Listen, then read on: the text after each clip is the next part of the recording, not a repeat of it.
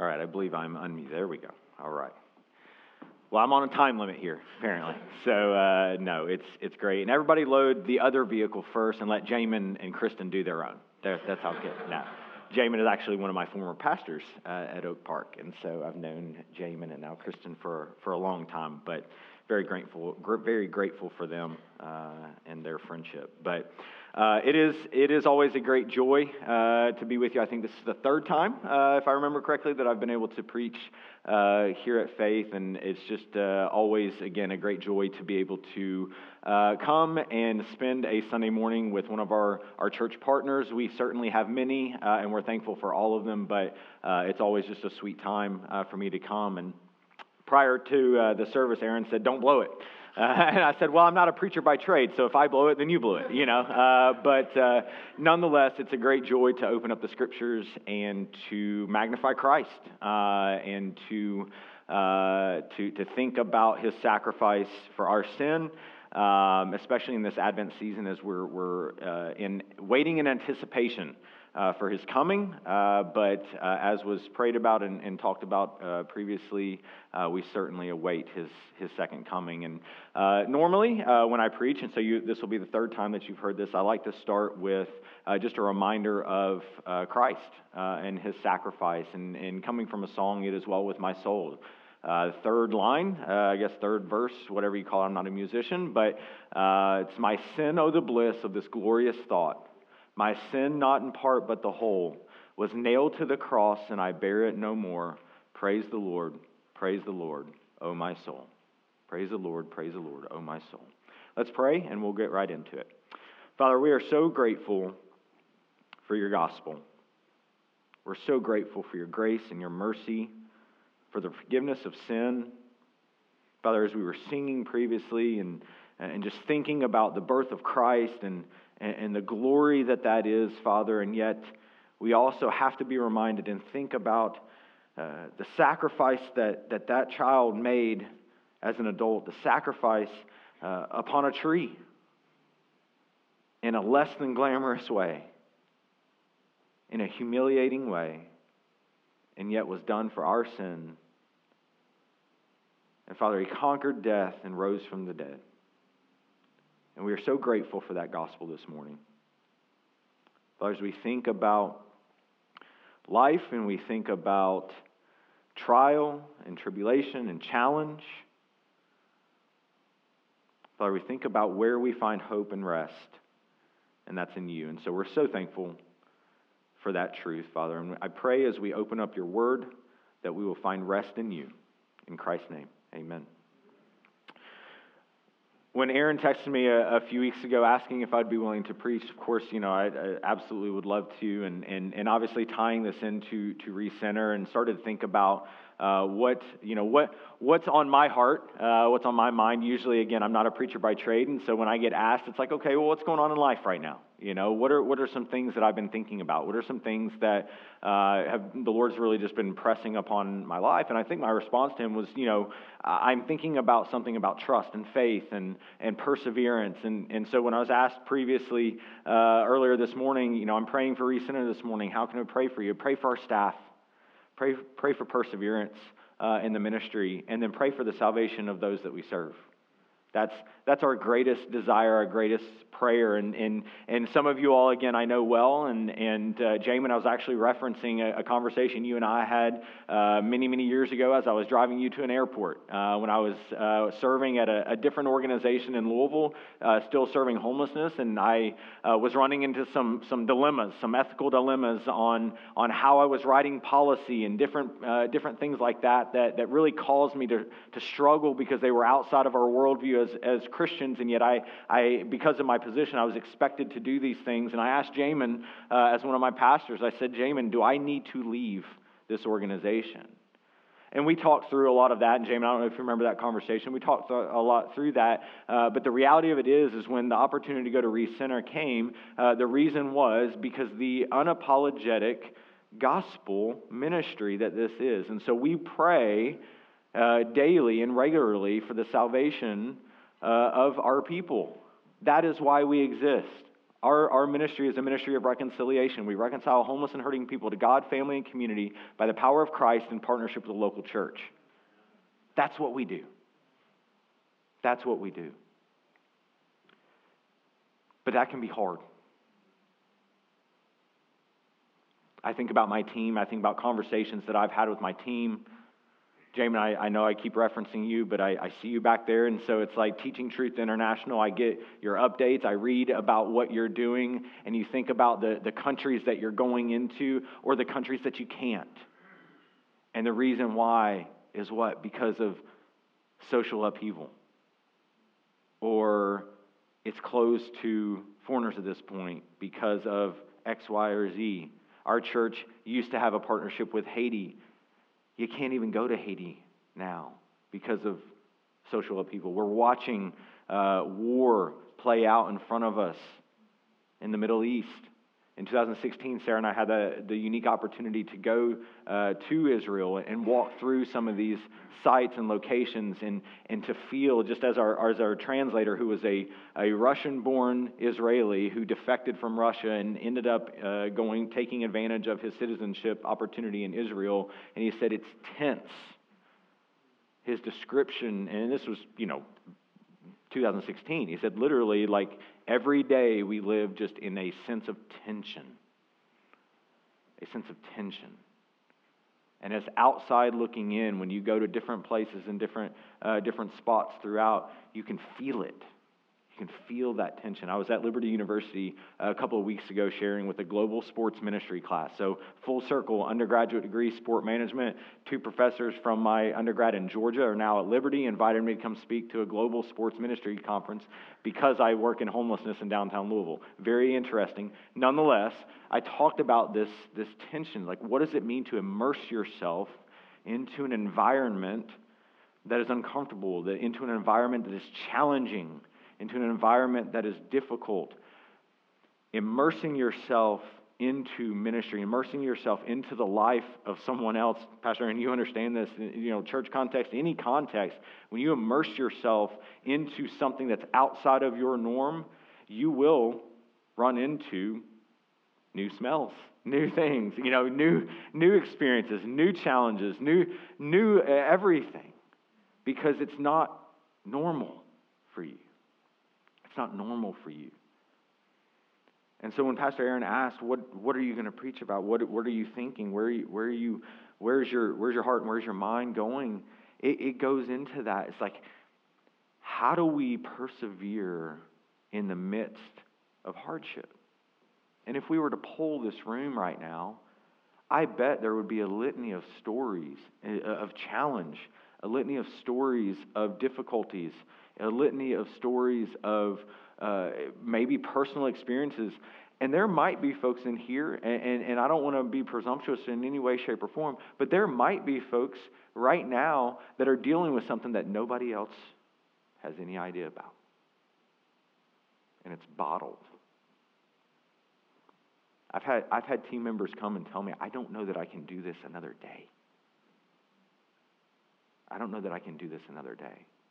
Kristen most recently was serving on our board, and uh, I think I shared this at, at, one of the, the meetings that she was at. But uh, over the past couple of years, I was able to finish up a dissertation and, and, and finish up an EDD, and, and, and, that's all an aside, it doesn't matter. But my, my research is why I did it. My research was around something called secondary traumatic stress. Uh, and then how does that relate to uh, someone's intention to leave uh, their profession. And so I focused intently on homeless service providers in Louisville and then critical care nurses in Louisville. My wife is a critical care nurse. Uh, she, at that time, was leading an ICU at Jewish Hospital. She's in education now uh, with Norton, but I focused my research around this because the reality of it is, is that I don't experience homelessness. My experience is not homelessness. But I could tell you stories and I could write a book about the experience of those that we've worked with that have had an impact on my life. Whether it's reviving someone from an overdose on the sidewalk in front of our building last year. If you watch the news most recently, there was someone who passed away on the streets in a fire in a tent. We're moving to, Aaron knows this, but our, our facility, we're in this transition process. That happened across the street from our new building. Six months ago, me and my team put a fire out at that same location when we pulled up to our building to show one of our other church partners our, our new facility. We've been EMTs, we've been police officers, we've been, we've been everything that we're not trained to be in this line of ministry. I was having lunch with a missionary friend, uh, Jason Krigler. He and his family uh, serve in Grenada. Uh, Jason used to work for us at Recenter, and, and we were having, they're in, in the States right now. We were having lunch a couple of weeks ago.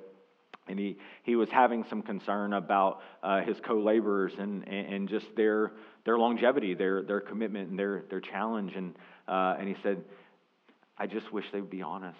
Like, we're seeing this, but I just wish that we could find some way to minister. It is difficult it is difficult. And again, I know I'm on a time limit, but I'm trying to, uh, I, I hope you can understand that, like, this is life. This is life. And we need to be honest about it. Because if we're not, then we're just going to continue to suffer. We're going to continue to bear hardship. You know, we read a passage that was talking about the suffering for the sake of Christ in very tangible, tangible ways. But are we suffering internally because we're not trusting in Christ? We're not receiving those realities and filtering that through the, the, the, the, beliefs and the trust and the faith and the faithfulness of God. That's the question. That's the question that I have to ask myself every single day.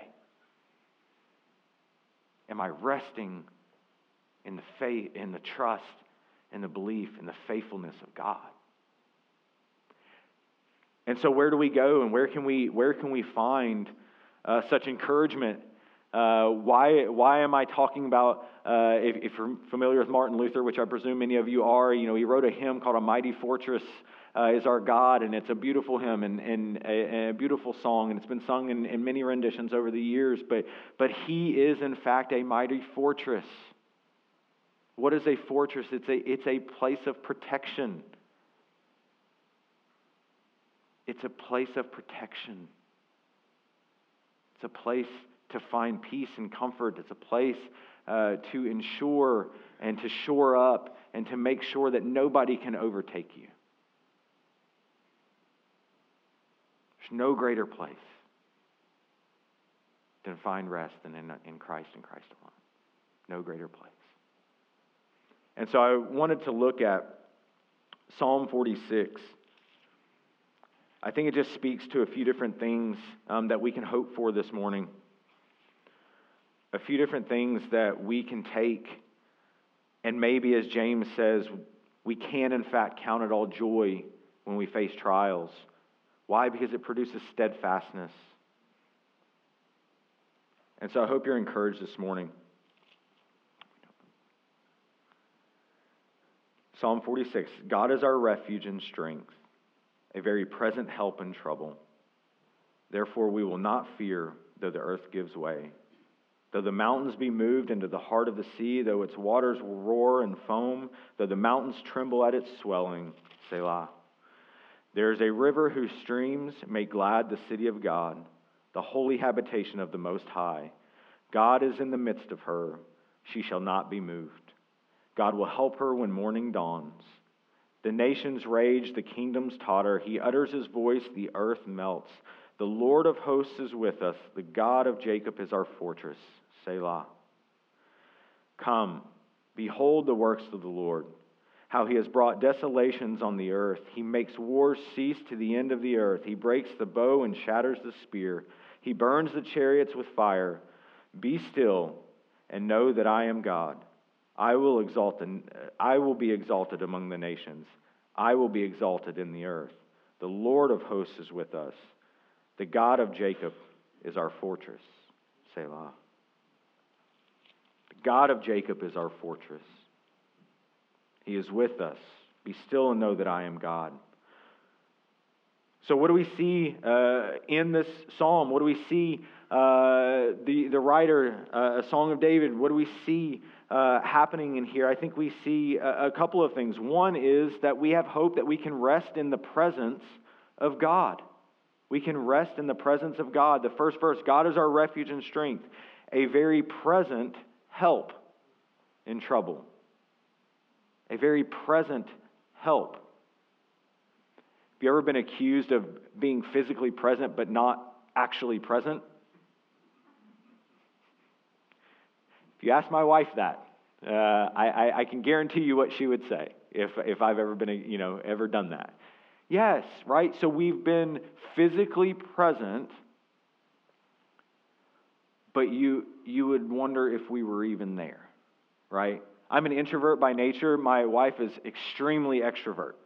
I'm, I mean, it's glorious. She's beautiful. I love her to death, but she is an extrovert, and, and it just, it is what it is. I'm an introvert, right? And so for me, it's much more challenging in that sense because I could literally, we, we have family all over the place. When we take road trips or we go drive to see family, it could be in silence for like eight hours.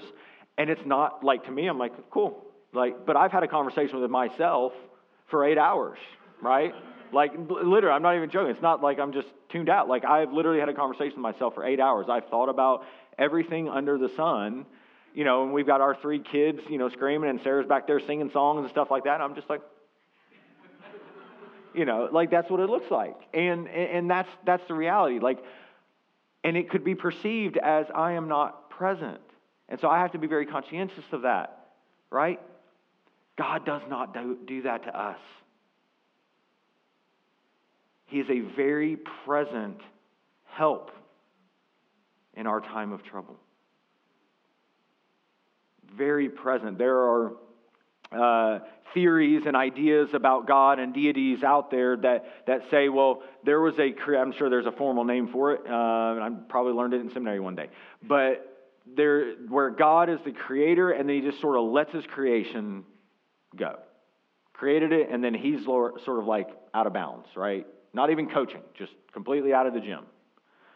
You know, that's not our God. That's not our God. And so if you're afflicted in any way, if you're challenged in any way, if you're at a point where you're saying, I don't know that I can do this anymore, whatever it is, I don't, I'm not presuming that's only upon those who are in ministry or in some sort of social service or human service or whatever the case may be, whatever the circumstance may be. I have an aunt that had open heart surgery Cle- at the Cleveland Clinic on Friday. For her, God is our help. God is our help and our refuge. 10 to 12 hours, didn't know if she was going to wake up. Husband and two sons up there with her. God is our help. God is our help. He is our refuge. He is our strength. He is present in these times of trouble. The second verse, therefore, we will not fear. We will not fear.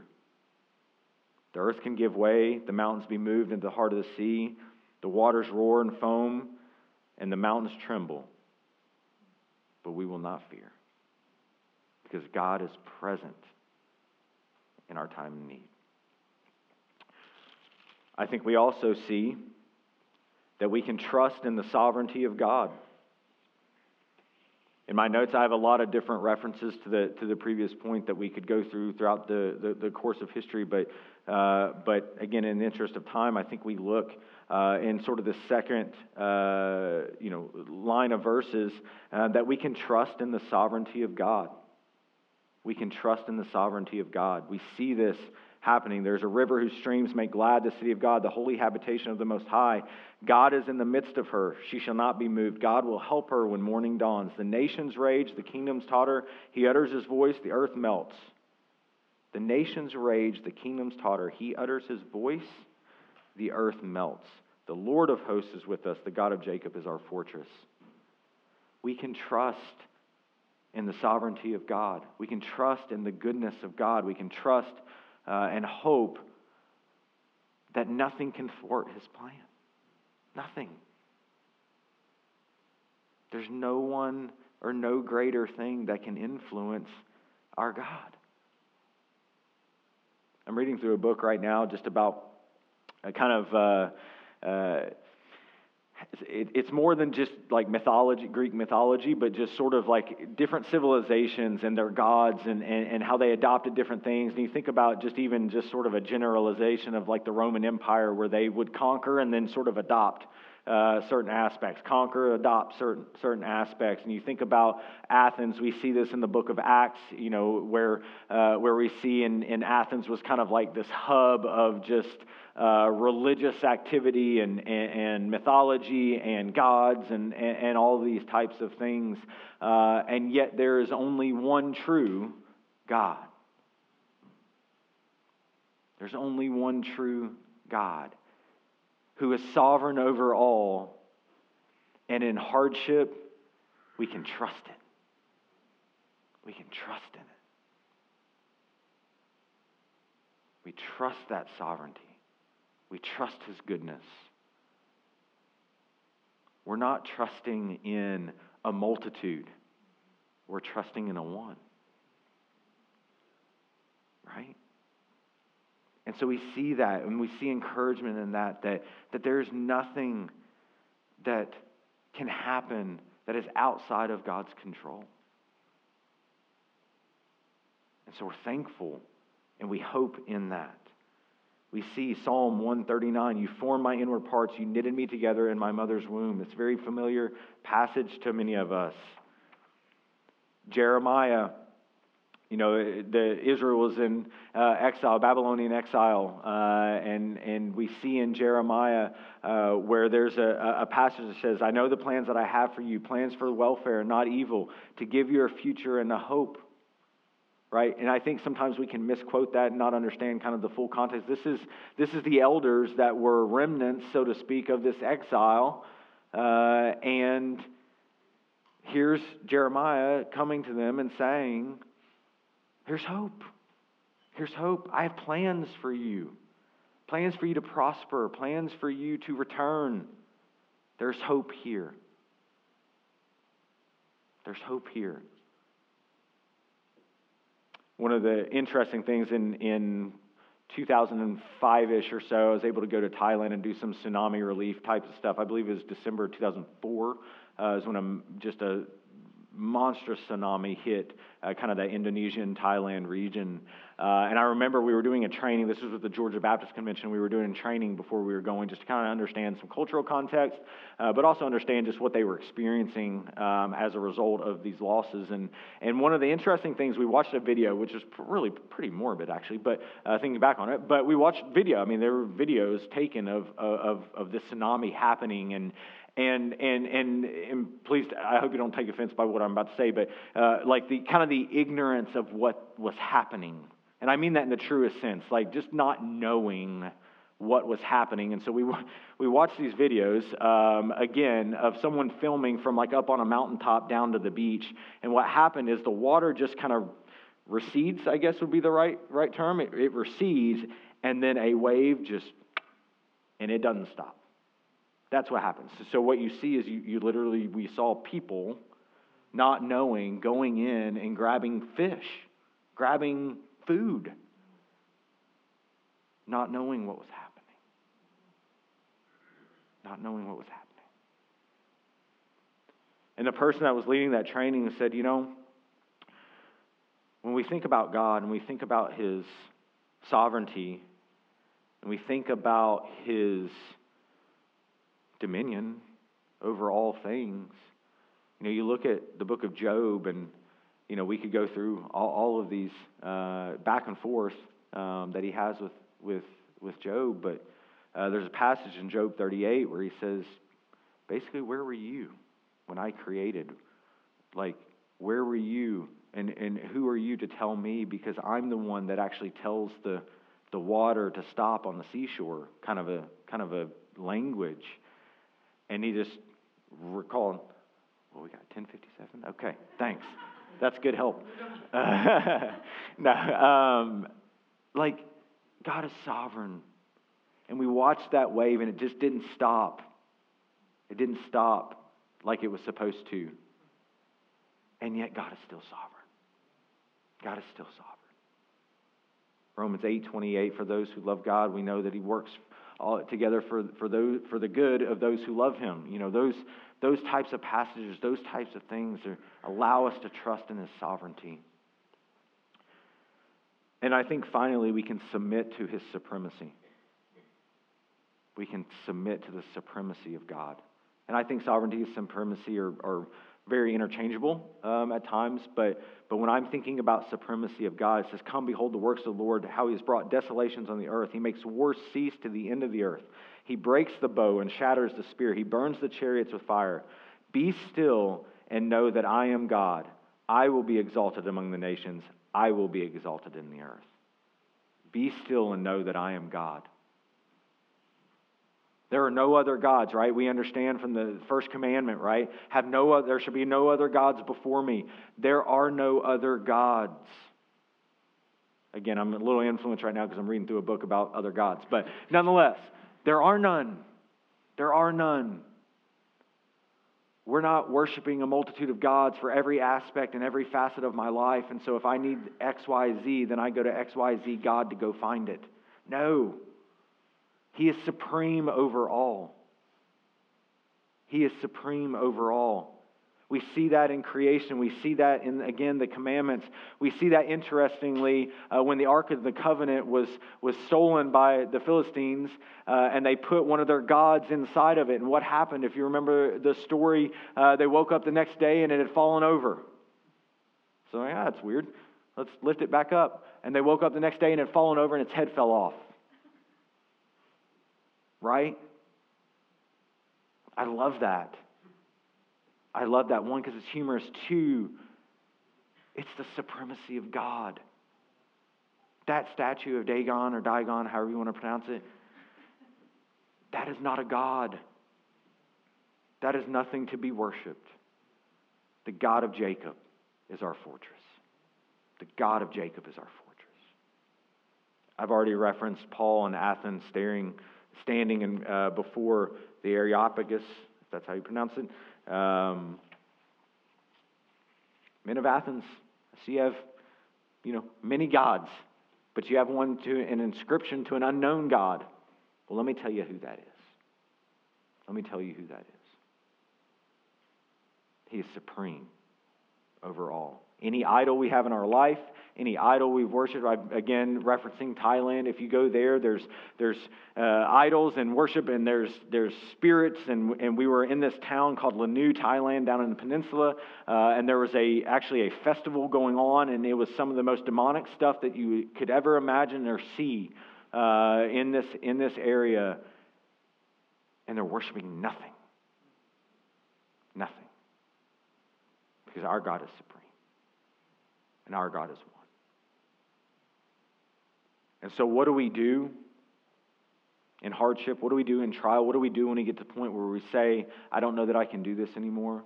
Or this is really difficult? Again, in that same lunch that I was having with Jason, I was, uh, there was another pastor friend of ours here locally who was talking about some missionaries coming back to their church and, and wanting them just to be honest. Just be honest. I know it's hard. I know it's challenging. I know it's difficult. I just wish they would tell me. Let, us, let that not be us. And I don't mean that as an indictment. I know it's so challenging. I mean that just as an example to just simply say hardship and trial is a part of life. We see it every day. We see it every day. We experience it every day. Tell you stories and write a book every day. And if you're familiar and you've been down to, to Recenter, uh, we talk about Susan, I believe, is that right? Uh, Susan was sharing just, you know, some of the folks out there really just like they want to be out there. Yes, they do. There's a, a multitude of reasons why someone uh, ends up there. Yes, they do. They're bound in this life. And there's liberty in Christ. There's liberty in Christ. And so our God is a mighty fortress indeed. Let's pray.